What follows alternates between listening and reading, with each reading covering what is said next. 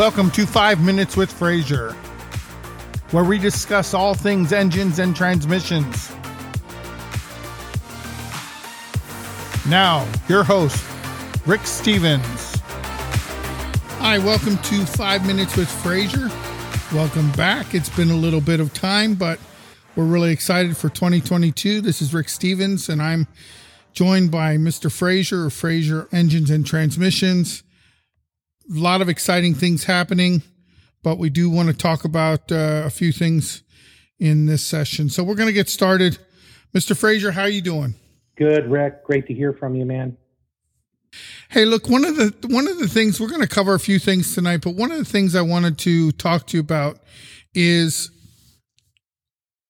and I think people are seeing this the the the prices of autos is starting to skyrocket and I oh absolutely I, I was floored by some of these um, statistics just so that our listeners understand when you talk mm-hmm. about a median um, price you're t- not talking about an average average takes all of it highest end, lowest end, and averages. Median takes, say, a moderate high end and a moderate low end. So let's, for sake of argument, $20,000 on the low end for a car, $80,000 for the high end.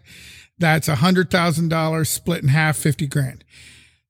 Right. right. Right now, Car and Driver released a median cost for a new car at $47,100.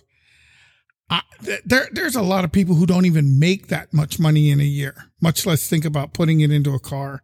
That's unbelievable. On yeah, top, you're not kidding. On top yeah. of that, USA Today released um, their numbers very uh, recently, within the last couple days. Used car prices are up 40 and a half percent from last year. So if you go and buy a $10,000 used car, you spend 14,000 plus and and that's just an average. So my question for you is: people come in, uh, they call you, they say, "Look, in your expert opinion, what would you do? Would you buy a new car? Buy a new truck? I love my truck. I love my car. I just don't know what to do. What do you tell them?" Well, Rick, that's the that's the question that gets asked the most out of all of our clients, especially in the climate that we're in now. And, and don't forget, you know, we own the two repair centers here in Michigan as well. Right. We own one of the largest repair centers here in Michigan as well.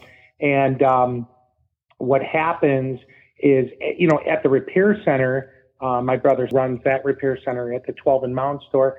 You know, you do have people coming. You know, I really don't want to put this kind of money into it. And I, you know, what do you think? And you know, blah blah blah at the end of the day, what are you going to do? Are you going to go buy a used one, which is priced probably five, six, seven thousand dollars more than what it is, and you know nothing about the car?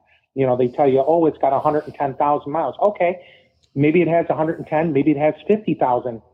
What kind of 50,000 miles and what kind of 110,000 miles was it maintained? You have to take the word of the salesman, right. and not that they're all, you know, not telling the truth, but they only know as much as they know. You understand what I'm saying? Yeah, absolutely. Said that right. Meaning, if as much information as came in about the cars, what they know, they really don't know the maintenance and the wear and tear of the car. So at the end of the day, yeah, it's advantageous to fix what you have. Absolutely. And so we encourage that. Obviously, we're in business to, you know, sell engines and transmissions, and we're in business at the repair center to, you know, make business, obviously, but what we don't want to do is we don't want to mislead the customer and say, oh, just, you know, what, what, what are you talking, five, six, seven hundred dollars for a lease right now? And then you got gas, insurance, you're paying eight, nine hundred a month. Yeah.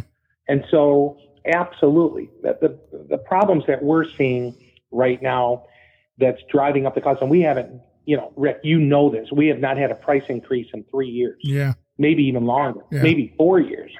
And with logistics and trucking and and uh, just you know all the crap that's going on in this world what's happening it's right you know it's driving the prices of product up. And we're doing everything in our power to keep the prices at a bare minimum. And you know we use quality parts you know we use quality parts in our in our units. Mm-hmm. and By doing so, it's going to drive the price up a little bit, but at the end of the day, it's still, it is still way cheaper and way more efficient to fix what you have. Yeah, but your the And interesting thing is your pricing.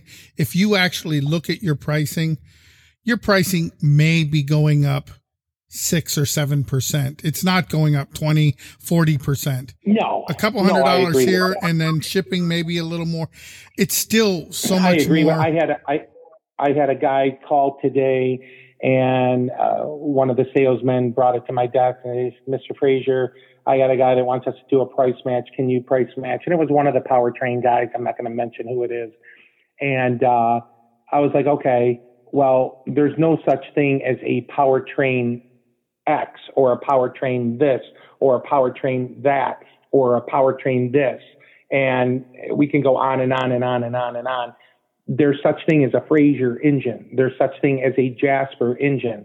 There's such thing as an SRC engine. There's such thing as a Yamato engine. There's such thing as a TK North American engine. You can buy those. Those are these are manufacturers. We're you know an APS engine, an AER engine. Um, and so these are these are companies that manufacture. And when somebody says, "Will you price match?" we say, "Yes." Who are we price matching? Oh, AutoZone. Well, AutoZone doesn't make motors. We sell to AutoZone. Uh, you know, CarQuest, Napa. Um, you know, um, any of the other ones. And so at the some of the powertrain. And so at the end of the day, yeah, we say, yeah, we'll price match. Where are they buying their motors from? In their motors are cheap. What kind of parts are they using? we know we're trying not to raise our price, but still use great quality, even on our cheaper units that we build. Yes, some of it's aftermarket, but it's the highest aftermarket you could buy if it were to be Right. said that way. Okay. right. Now I can't match Yeah. a price on something I don't know where it's being built. right. So anyway, the guy ended up canceling his order with one of the powertrain companies and ended up coming our way. And we, we hate to do that, but you know, they ask us our opinion and we have to be truthful.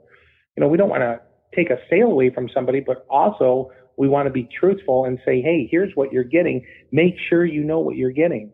You know, ask, ask these questions, you know, where is your manufacturing plant? What is the address to your manufacturing plant? So you know where your engine is coming from. And those are the questions that consumers don't ask.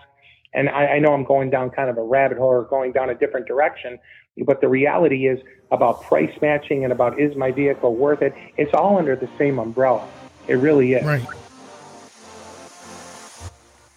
You've been listening to Five Minutes with Frazier.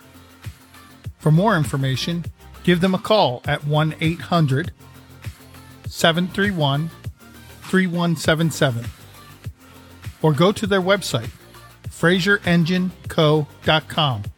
That's FrazierEngineCo.com.